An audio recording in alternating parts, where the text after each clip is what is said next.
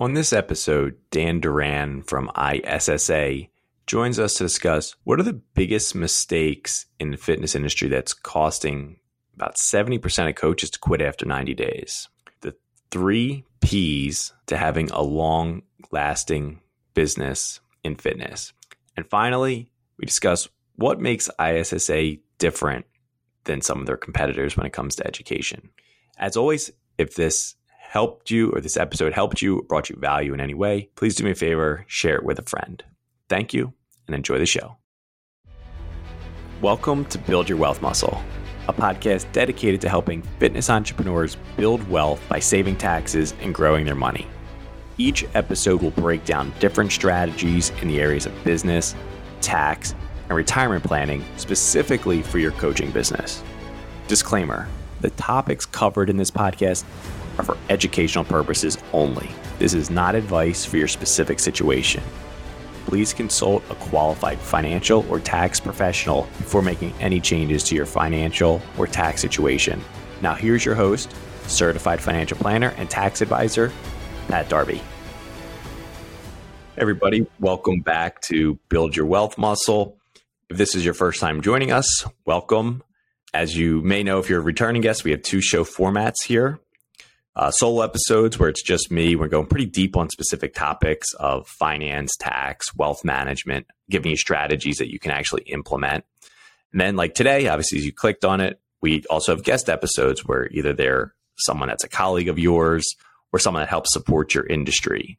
And today we're joined with Vice President of Content and Partnerships at ISSA and Ultra Ironman runner, Dan Duran. How are you? I'm great. Thanks a million for having me, Pat. This is, uh, this is going to be a lot of fun. I can already tell.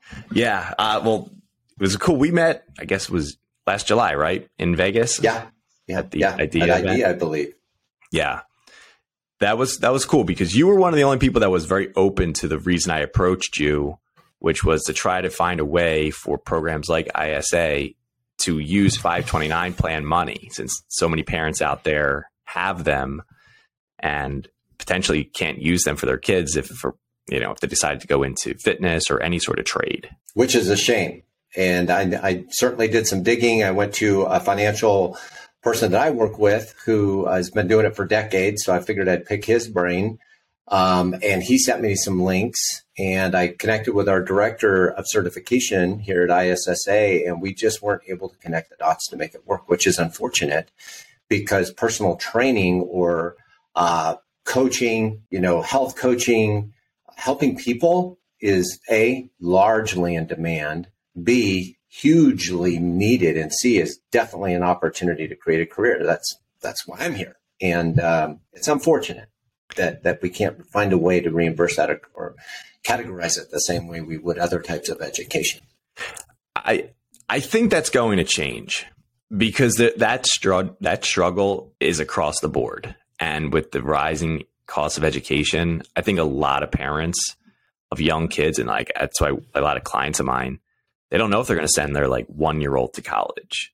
Like the trajectory that we're on right now, people are like, I'm not sure this is a valuable use of resources. Well, it, it, it, I am that parent right now. So uh, two of my kids already got through college, but every year those tuitions rates go up it becomes harder and harder. And I have a junior, and we're we're college shopping, and we're trying like hell to get him a scholarship for sure. lacrosse, just a partial something, and then academic.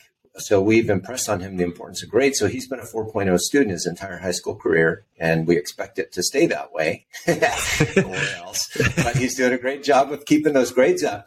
But even even with you know an accomplished athlete and uh, great grades, unless you're going full ride at a D1 school, you're only getting partial scholarships. let me tell you, some of these schools are insane. The local one we want to, want him to go to that's been talking to him, it's over almost $50,000 a year, a year just for the, you know, the tuition and, and, uh, housing. It's, it's absolutely nuts. Yeah. And I just told this story literally an hour ago. I'm, a, I'm an outdoors dude and uh, I love to spend as much time as I can outside, particularly in the mountains. My wife and I go camping. Uh, the family does. Every time we go up, I'm pulling my little 20 year old pop up trailer that I got to crank up, right? And hope that it doesn't leak this year. And I'm parked right next to these massive caravans, these beautiful big trailers being pulled by these one ton beautiful trucks. And you know what? Every one of them has a sticker on the side that says plumbing, electrical, HVAC, contracting. They're trades, tradesmen, tradespeople, right?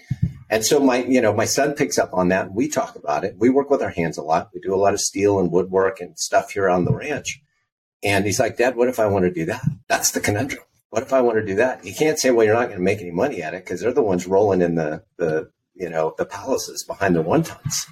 And it's likely that their pay is going to go up because there's less people going into that and the demand is still there, if not increasing. So absolutely those people, especially if they have the entrepreneurial side of it, they're they're probably going to be making significantly more. Great. And and so our rule, because I do see and value uh, an education, college education, even though it's so dang expensive, is okay if you want to, you know, uh, be a mechanic or you want to be, a, you know, build things or whatever that may be. If you want to go into the trades, you're still going to get a business degree because if you truly want to make it in those trades, you need to own your own business. That's that's those folks that are rolling in those palaces. They own those companies. Yeah, and and that's you've got to get the business degree because just like in personal training, great trainers aren't necessarily good at business. Yeah, and good managers and business folks um, often aren't the trainers. So having both skill sets is really important if you want to be successful. Absolutely. I was on a call yesterday with a client's young son, getting them investing early. And so we are like just explaining it. And I asked him, I was like, what do you think the greatest wealth creator is in the country? And he named all the like real estate stocks. I'm like, no, it's business ownership. Like, think of the richest people that you can think of, the Bezos, the Elons. I'm like, they didn't buy a stock and wait for it to go up a gazillion percent. They started something that went up a gazillion percent. And so I don't know, it's cool seeing young people.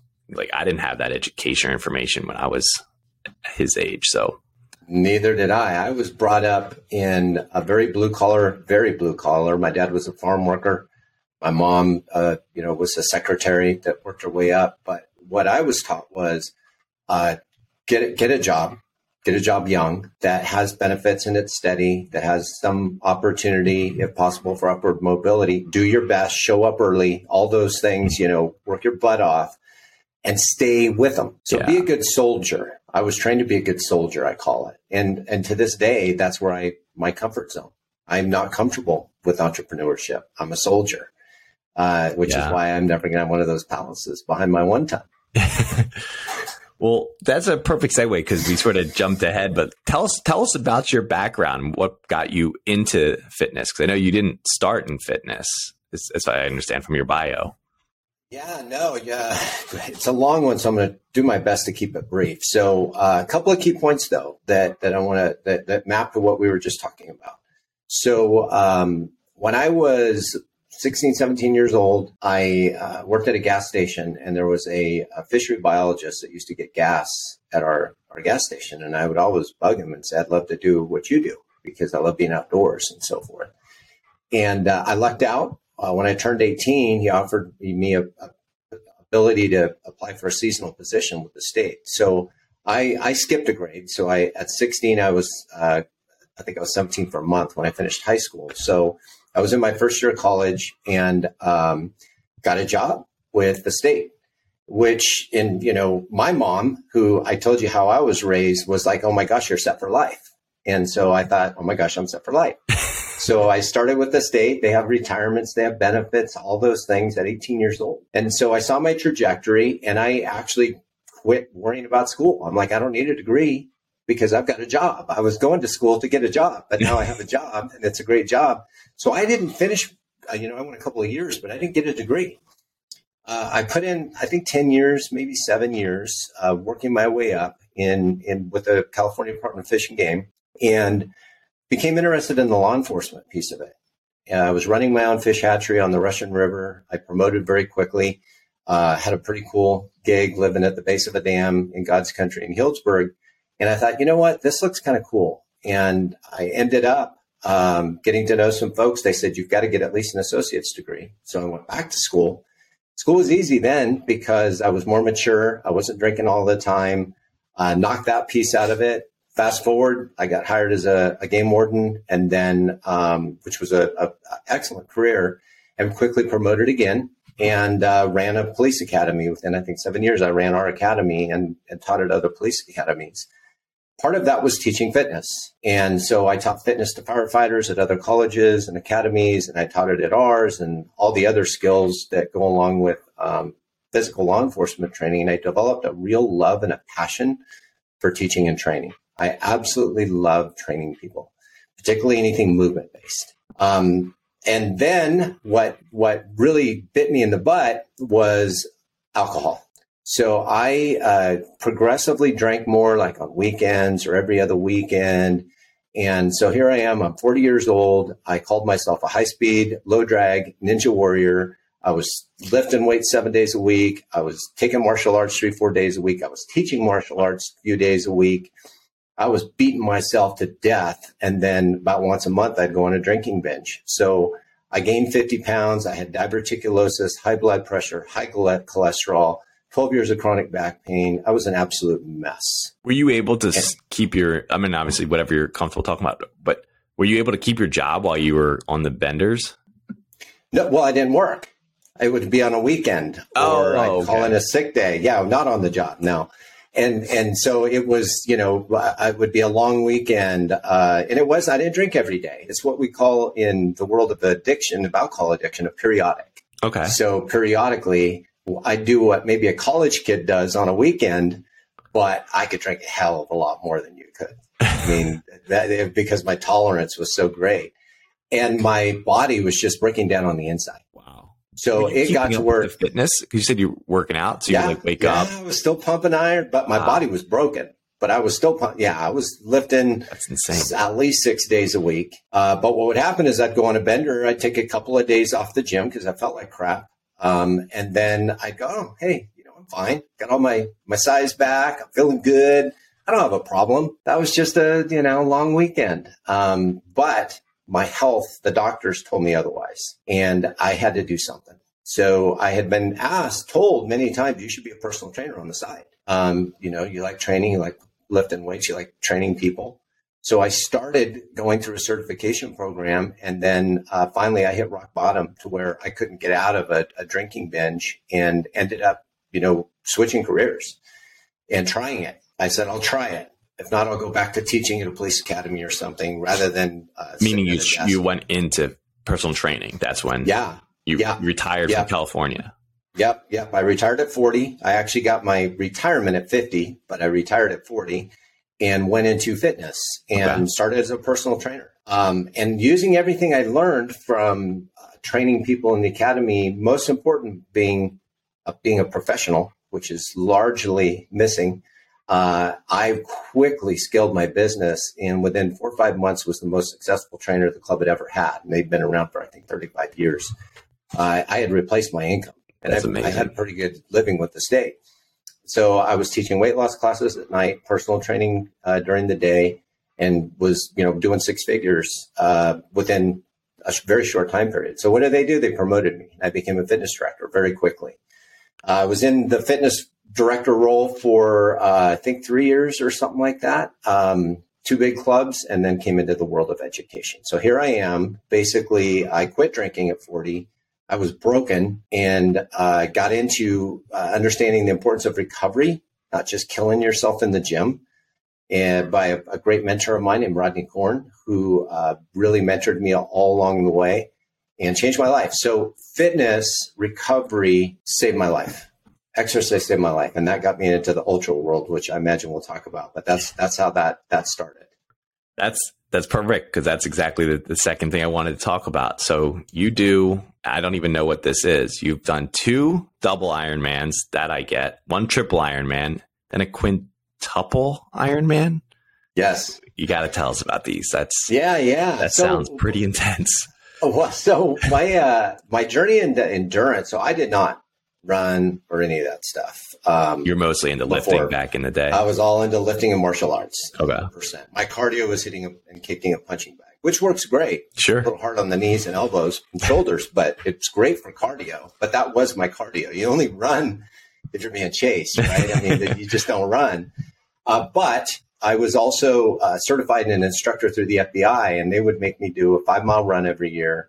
Um, and then through the in FBI? a state, yeah. And then Okay. for state state diver as a scuba specialty diver, I had to do a certain length swim, and uh, so there was some physical testing I had to do every year. And so there's your swimming and your running, which I hated and I was not good at. I mean, I, I'd get ill the night before the swim test. I was past it, but I was terrible at it. I got into fitness, and one of my first clients hired me and said, I want to do my first Ironman. He was 6'7, 270 pounds. So I looked this cat up and down, and I was like, You want to do an Ironman? Okay. Um, first of all, Brian, I know nothing about running, biking, or swimming, but I can make you stronger. I can help you, pre- you know, uh, with injury prevention. I can give you the mindset uh, to to never give up. But you're going to have to get some coaching on running, biking, and swimming. All right, so we did it. He did it. He did his first Ironman, and he, and uh, he, you know, a few months later, I'm training him, and I go, "What'd you do this weekend, Brian?" Six seven, two seventy. Okay, this is not a small dude. And he goes, "Oh, you know, I was at my house in San Diego, and I, I got up to go take a walk on the beach, and they were having a triathlon, so I borrowed this dude's beach cruiser, and I did an Olympic triathlon. I'm like, okay, if this guy at 6'7", 270 can do an Olympic Ironman on a beach cruiser without training for it, I can go do a 5K. How far is an And Olympic triathlon? It's uh, it's like a half mile, less than a half a mile swim, 24 mile bike, and a 10K run. So six mile run. and he just did this in his He sneakers on a whim. Yeah, on a whim. So I'm like, all right, I can do a 5K. And I have was also training some other people for half marathons. I was training another guy for an Ironman, or I mean for a triathlon. So I'll give it a try. And it, the, the bug bit me. I did a 5K, I did a 10K, I did a half. I swore I'd never go longer than that. I did a marathon. I did a sprint triathlon. So at this point, you're just doing never- the runs. You said like a like a I- regular. no, I'm doing the whole thing now. After a year, I'm already dabbling Oh, wow. in Olympic in, in triathlon and sprint, short sprint triathlons, running, biking, swimming, and I loved it. And if you, you know, I know there's a podcast, but for the listeners out there, I'm 6'1", I'm 215, I'm 220 when I'm at my biggest, 220, 222. Uh, my race weight is about 210. I'm not a small guy. I'm built like a linebacker, not a triathlete. But I wanted to do it, and I, I got hooked. And what what made me want to go longer, Pat? It was never hard enough. That's amazing. I wanted to cross the finish line and totally collapse, and just like be unconscious and be like, "All right, that was cool," and it just wasn't happening. I'd finish, I'd cross the finish line. I'd be tired, but I'd be sore the next day. But it just wasn't enough. So I kept going longer and longer and longer. And then I did my first Ironman. I did it in Cozumel. I crossed the finish line. I'm like, okay, that was tough, but I'm still standing. How long You did know, it take you? Oh man, how long did it take me? I think it was 13 hours, 12, 13 hours. and you're like, I don't feel terrible enough. nah, it was still, I was fine. Yeah, I was a little, I was definitely sore the next day, but at, at the event, I just didn't feel, and I came from a world of high speed, low drag ninja warrior, right? I want to be physically and emotionally taxed. I want to be, I was an adrenaline junkie. I want to be like just done. So I was out jogging with somebody after that Ironman and they said, Hey, you know, they actually have longer ones. I'm like, Oh yeah. So I found out about the ultra world. I went and did a single Ironman at a double Ironman event, met the coordinators, learned about it, watched them. I wasn't planning on doing a single Ironman. I was just going to go watch, but he talked me into it. Um, it kicked my butt because I wasn't trained the- for it, but how does that work? So do you is everything just double the length, or Double, you do it? You yeah. do the whole thing twice. so there's two formats. You can actually do it either way. Okay. More common is the continuous, especially for the shorter ones, which is double and triple, believe it or not. So like instead of those swim being two miles, it's four. Yep. Wow. Yep. So I, I did my first double Ironman, which is a 4.8 mile swim. Uh, the bike is 224 miles, I think. I'm trying to look at my medals here. I think it's 224. And then the run is 52 miles. It's two, uh, two marathons. Um, that was cool. So you did you did it that way. You you got like all the swimming done, all the biking Yep. done, even though it was double the length. Okay. But some Yep, people yep. do. You said like they'll do it just in a loop. One a days. Yeah. Yeah. They don't do it as much for the doubles and triples. They tend to do that more for five and above, where they do one a days.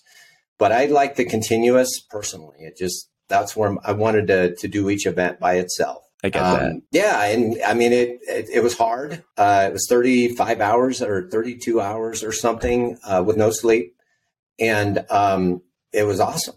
You, you, know, it felt good, but it, it wasn't hard enough. Even the double. So the double even was... the double. It just wasn't enough. Uh, so then I, of course, had to graduate to the triple. Where do they? Now that you? sucker is hard. That sucker's hard. Where did you That's, have to go to do the triple? So the first double was in Virginia. Uh, my triple was in Virginia. What? Uh, my second double was in. Uh, Did they make you? Uh, those battle? are November.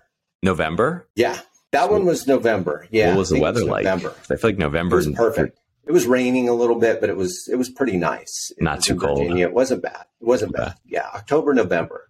But I do have a story about a, a tough one in the heat. So preparing for the triple, I decided to do a double on the, the hardest course in North America, the one I said I will never do. I'd done singles on it, but I was like, I am never doing this because of the hill climbing. It's just brutal. When you weigh 210 pounds, that just is really hard on your legs, right?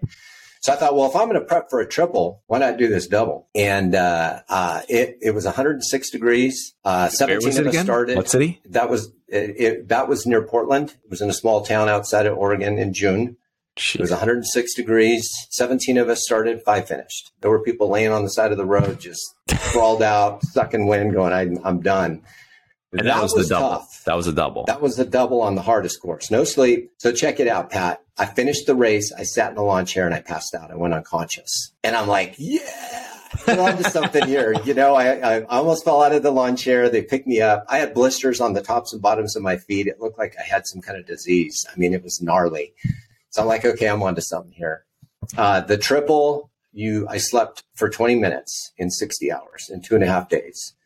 That one was tough. said two and a half days. Two and a half days, nonstop, nonstop, 20 minute nap, nonstop. That was cool, uh, but it still wasn't enough. So I went for the Quinn and uh, I got my money's worth out of that. I did pass out completely unconscious um, after a, a, bike transitioning from bike to run, fell on the ground, uh, my wife thought I was dead, uh, woke me up. I finished the race, and I'm like, yeah, that was cool. So that's the, the journey. When was the quintuple? Uh, two and a half, three years ago, just pre-COVID. Yeah. And so, what age so that one is, you went, if you don't mind, you don't have to say. Yeah, but. I think I was 49. Damn, good for you. Yeah, I think I was 49 or 50. That's I think impressive. so. How many people I think started it, the quintuple and finished it? I think we all finished it and uh, at that level. I think there was four of us. Just four. Yeah. Wow. Yeah, it's you don't have big a lot of people doing these things. Have it's you kind of crazy? Have you ever auditioned for? I don't know a lot about it. I would just, but I recently finished uh, David Goggins' book, like like uh-huh. the Badwater and stuff. Like, are you at at this point eligible for those sorts of yeah. events? Yeah, and I thought about Badwater. Uh, I did. I gave it some thought. I don't know you know, we'll see down the line. That's definitely sounds like an I, and and and let's just be clear. I don't win any of these races. Okay, I'm usually last or close to last, I mean, and I don't do them. It's a win, win in my opinion. You're getting across the finish yeah, line. That's pretty. So cool. yeah, so the the Badwater it definitely got my attention. Goggins is uh, a very unique, great book, hell of an athlete. But yeah, the, the my my bucket list. I'm still not done. Is to do the DEKA which is 10. 10 and. You get uh, 14 days to go 10 times the distance of an Ironman. Yeah. And they That's do wild. those in uh, Mexico. They do them in other countries. And they're, we may, my buddy, my buddy, the financial planner is also, he's done a triple deck. So he's done 30 Ironmans in a row. Um, he may host another one here in, uh, in the South in the future. So we'll see. The DEKA is still on my radar. That's but but I'll kind of finish with this. Uh, the quintuple is a, a 12 mile swim, and that took me uh, eight hours and 15 minutes. And uh, you don't stop, obviously, just to drink and, and eat something real quick. The bike was 560 miles. That took me, uh, I think, just over two days. And and horrible weather. That's a whole other story. But um, and, it rained, ice. It was gnarly. This is also in Virginia. Then, uh, that no, that was in uh, uh, shoot. Why am I drunk? New Orleans. Oh, okay. it was near. It was in Louisiana, but it was freak weather. Freak storm came out of nowhere. And I'm a hunter, and I, the only cold weather water clothes I have is camouflage for hunting. So I was the only cat out there wearing camo head to toe. Um, it was crazy. And then the, the run is 131 miles, and that took me two and a half days. Uh, two days. Yeah.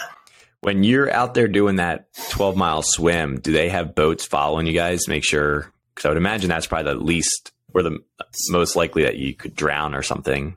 Yeah, good question. So we normally do everything open water except the deca. Once you get to a deca, because you swim all night, it's unsafe to be out in the lake at night. But because the Quinn you could do during all daylight hours, we had planned to do it at the lake there, Pontchartrain, I think it's called in, in uh, near New Orleans. But that freak storm, we had to find a backup plan. So we I swam at a 24 hour fitness swimming pool, 12 miles. Gotcha. But yes, normally you do really small loops and you have kayakers out there watching everybody. Yeah. So they're small loops to be able to keep your eyes on everyone. That's crazy. It's fun. That's pretty cool. So you have one on the on the calendar, your next event? It's not on the calendar yet. Right now, uh, well, not the DECA. So right now, what I've been doing is uh, ultra trail runs. I'm in Idaho. Yeah, before that, I was in Colorado. So, like when I was in Colorado, I did the Leadville Marathon a couple of times, which is tops out at just under 14,000 feet. So you run straight up a mountain, well, up and down a bunch of mountains. Then you go up a tall mountain. Uh, so the air is very thin, and then you come back down. Lance Armstrong was out there running it with me, not with me, but on the same course the second year I ran it. So I've kind of got into these trail runs. They're a lot of fun, and uh, they have quite a few of them. So I have some ultra trail runs on the calendar for this year. I did some the last two years here in Idaho. That's so cool. And yeah. somehow you do all this training and you travel constantly for ISSA. Yeah. We were talking about that yeah. before the we hit record. So yeah. So tell tell us about what you do for ISSA. Like obviously you're you're training and also constantly on the road. Obviously we met when you were visiting Vegas for your, the Idea Fit. So yeah. tell us what you do for ISSA, or for people that aren't familiar, what is the International Sports sure. Science Association? Yeah, so we are a 34 year old company founded by uh, a world record holder uh, powerlifter, uh, Dr. Fred Hatfield. They called him Dr. Squat. So if you're at my age and you were into powerlifting, you were always looking forward to the magazine where Fred Hatfield would talk about powerlifting or write some some some articles or science or seeing pictures of him break the world record squatting a thousand pounds. So he and another guy founded the ISSA, Dr. Sal Arria, and we were basically a certified personal trainer uh, type of education. So people that want to train other people in gyms or in person for almost 30 years. And then we underwent some new leadership. We have a phenomenal CEO that took us in the direction of much more education. And we added in short order 20 plus specializations. So corrective exercise, strength and conditioning, nutrition, behavior change, yoga, cycling, you name it, we have it. Wow. So we we we uh, specialize in online education certifications for folks that want to train other people. Um, what I do here, it's kind of a mixed role. Uh, I do attend trade shows and events uh, and try to meet new partners. Um, I also do a lot of speaking, so I, I do sessions at these trade shows and events. Uh, or sessions at other places. So I'm, i do a lot of public speaking on behalf of ISSA. Um, I'll do webinars on behalf of ISSA. I co-host a podcast uh, called Trainers Talking Truths with my co-host Jenny. So, in which Pat, you were on yeah. uh, right after we met. Couldn't wait to have you on there. So I do that, and then uh, you know uh, I work with health clubs a lot. I also chair a personal training roundtable with leaders in personal training from all over the country. Um, gosh, it just keeps going. I do instructor development workshops. Um, I sell, of course, and service uh, our constituents, and I work with colleges, institutions, academies to get them our education and to train their instructors to teach our education. So, a little bit of everything. So, if you're a, someone who's looking to get into the fitness space and they want to get their education, what I guess talk about what ISSA brings versus like all the competition out there, like that, where they could pick. Like, what sort of differentiate you guys for for someone who's listening? You know, I'm. I mentioned the word sales, and so uh, you know the the logical thing is for me to tell you how we're the best, and we are the best, and I'll tell you why we're the best, and then I'll tell you kind of what what the the playing field looks like. All of the the good brands um, out there, the the science is pretty much the same. It's very similar, right? Same bones, same muscles, same energy systems, same digestive system, same uh, acute variables, sets, reps, intensity, etc., to achieve a certain goal. Sometimes they're written slightly differently with different models. I would submit that they're all good. Um, uh, what we bring that's slightly different is well, it, it is different is actually very recent, and that is our training model where we really focus on the person in front of us. We call it purpose driven training model, where we focus on the what I call the human being inside the human body. So, how to build a relationship, how to build rapport, and how to truly listen to them and connect with them and create a workout that's 100% in alignment with what they do and don't want to do and why they want to do it and by when they want to achieve it, etc. So that's unique. The other thing that ISSA does heads and tails above everybody else is service. We are by far the number one rated and reviewed certification in the fitness space. And uh, the, the, the, the growth that we've experienced because of that is the proof in the pudding. We are the largest supplier certifications in the, in the, the States now because of that service.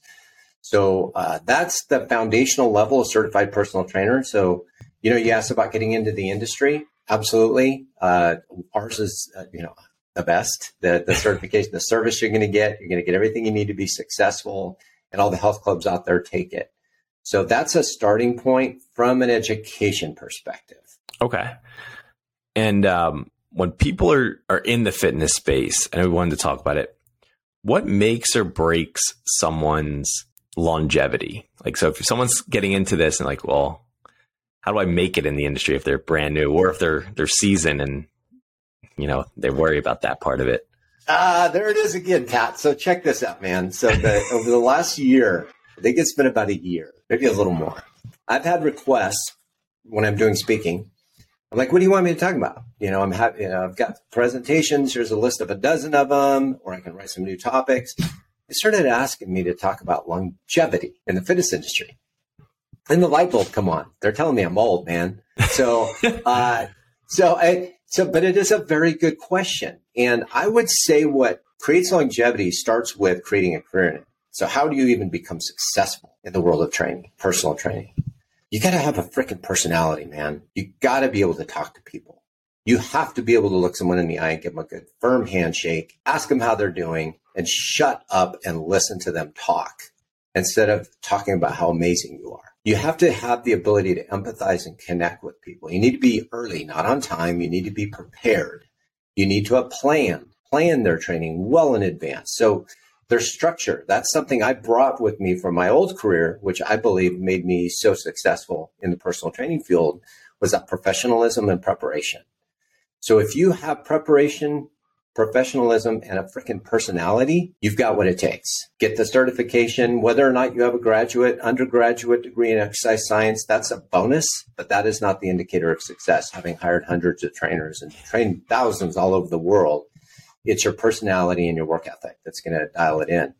And I would submit to you that that's the longevity of it too, is it has to be something obviously that you believe in and you're passionate about. For me personally, fitness saved my life. Um, that's that's very you know uh, rooted deep within me and i want to be able to spread that message but beyond that it's those same things you need to be prepared you need to be professional and you need to have a personality and, and sky's the limit whether you want to promote you want to work in academics you want to work in education like i do you want to work in health clubs you want to manage health clubs or you want to be a special highly specialized trainer training youth or training seniors any of those will make you a great living but you have to have those three P's. By the way, I didn't have those three P's before this podcast. I just came up with them and I, I think I'm going to write them down because, uh, yeah, I usually find a different way to say the same thing. So we just coined the three P's, Pat.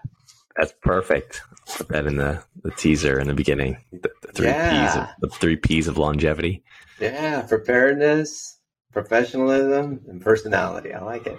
Well, that's so that's awesome for people like what they should do what what do you find at either yourself personally or what I say talks about is like what are some of the common mistakes people make in the fitness industry? Oh man, uh, great question, Pat. Um, let me rattle off a few. So I would say the biggest mistake number one for somebody just getting into it because we sell them a dream. All right, you call our phone salespeople; they're going to tell you how awesome it is being a personal training, how you trainer, how you can change lives, how you can wear comfortable clothes every day and you get a free gym membership.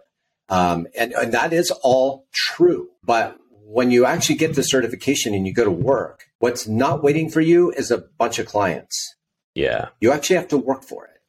And so I think mistake number one is thinking just because I have this certificate, I suddenly have a business. Just like you building your business, it's a grind and you yeah. have to have leads and you have to connect with people. You have to make price presentations. You have to make sales.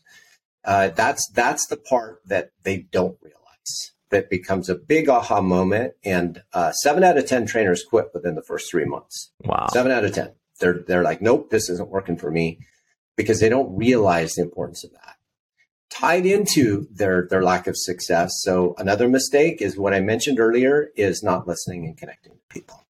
And I was guilty of all these things, by the way. Um, I, I didn't realize any of them. I learned the hard way, but not connecting with people and um, making it about you. So when I started personal training, although I had a pretty long resume of training and I like to say enough certifications to wallpaper my office, it I was not a personal trainer. I was brand new at that, and I'd never sold anything but my kids' uh, candy bars for school. I didn't know how to ask. I worked for the government, man. You know, we just spend your money. We don't make any money. So you pay us. And and I I had no idea of that concept. And so I was I lacked confidence. And so I would talk about myself. I lost this much weight. I help this person do this. I have this certification. I have this certification. I have this education. Guess what? They don't care. It says personal trainer on your name tag. They figure you got the qualifications. What they want to know is, are you going to listen to them? Yeah. That's the single biggest mistake trainers make, in my opinion, uh, early on and often uh, continuously, and the difference between those that are successful and those that aren't. I think that's super helpful. Um, even even listening, like I think that's very common in like finance as well. Like you go through all the education programs, and then they're like, "All right, you're smart enough now. Go ahead." And you're like, I don't have any clients. Like, what do I do? Like, that's not our problem. yeah. Yeah. And, you know, for example, uh, now, for the record, Pat is not my financial advisor only because I already had one. He's a dear friend of mine who's the guy that did 30 Ironmans in 30 days. But I asked Wayne, hey, would you do our, start doing our, not because of his Wall Street experience or whatever education he had. I didn't even, I didn't ask him. Yeah. He's a financial advisor. He's a CPA. He's got a business. That means he's a professional. He knows what he's doing. I, I just want to know is this guy going to return my calls? Is he going to connect with me? Is he going to do some small talk or is it going to be all business? Because I want to know who you are and connect with you as a person. And he checks all those boxes, as says Pat. It's not where you came from or what you know. It, you know what it, it's the the shoot. I just drew a blank on her name, but um, I, I I like to say it's not uh, how you what is it? Uh, what's that saying? Maya Angelou or something is her name, but people forget what you say. People will forget what you do, but they will never forget how you made them feel. Yeah, that's the key. I wish did Maya she say Angelou. it? I think some people attribute that to Oprah, but I think it's no, it's Maya Angelou. Oh, okay, the poet.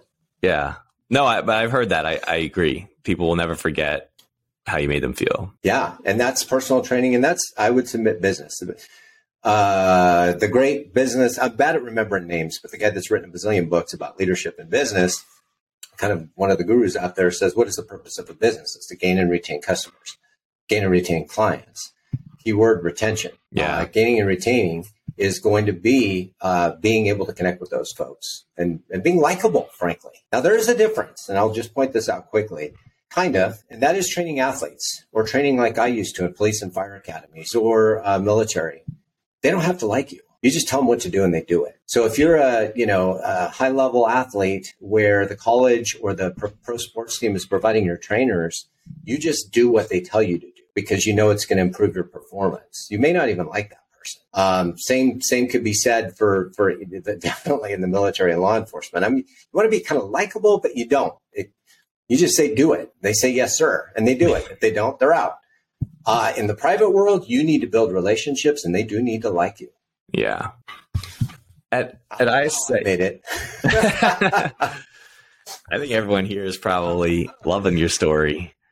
Like I know I sure am. Um, At ISSA, what would I don't know if they track it. Do you know what percentage go through your program and go to a commercial gym versus immediately go into the online coaching? Hey, you know that's so that's a number, Pat, that has drastically changed, and I love that you asked it.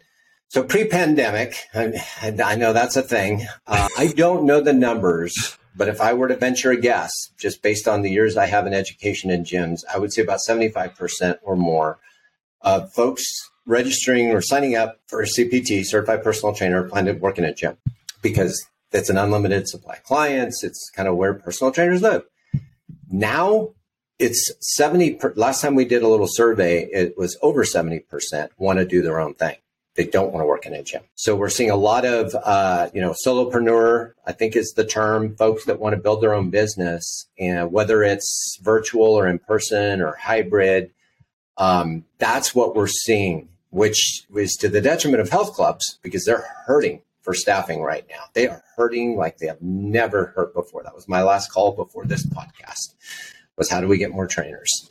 Um, but now my prediction is it's going to sw- start to swing back a bit because as we talked about, passion is great, but if you don't know how to run a business, you don't know how all the, the things that you help people with.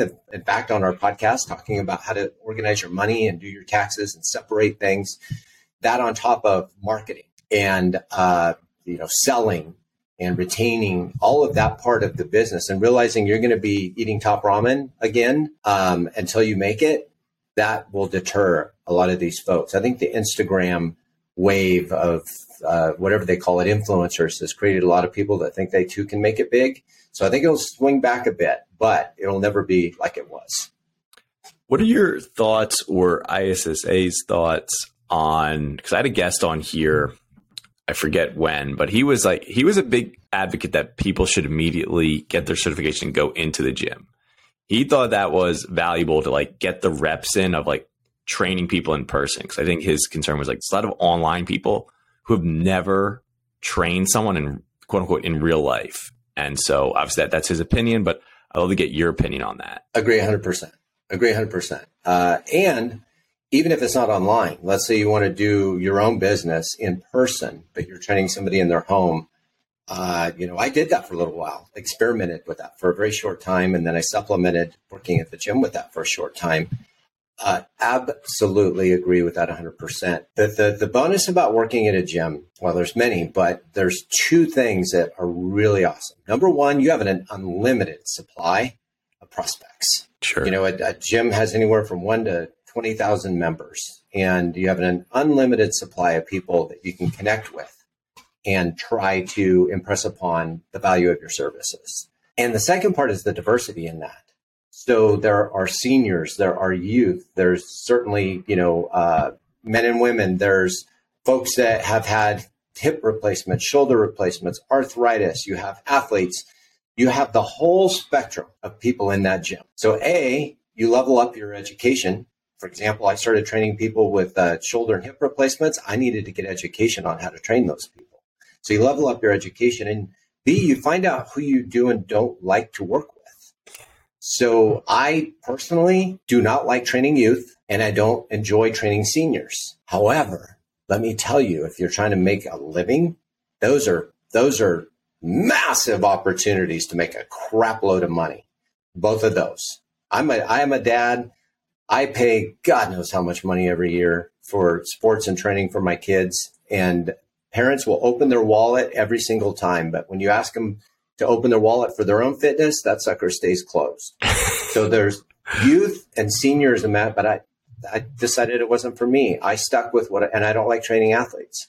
Yeah. Um, can I? Yes. But do I enjoy it? No. I actually like general health and weight loss clients because of, you know, personal family history, my own journey that's my passion. So you will determine what you really gravitate towards so that you then can build your business focusing on the people you think you can make the biggest impact on.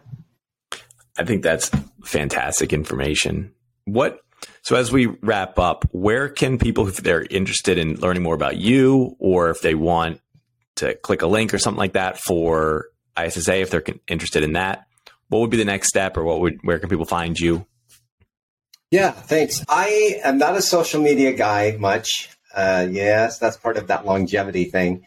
I do have a Facebook page um, that I mostly is family stuff. I don't put a whole lot of training stuff on there unless it's training my son, and I do quite a bit of that. And he's kind of amazing. So if you want to see some cool training stuff, then follow me. Um, I have an Instagram account that I tend to forget about. It's uh, Dan Duran Fitness, I think. I think that's it.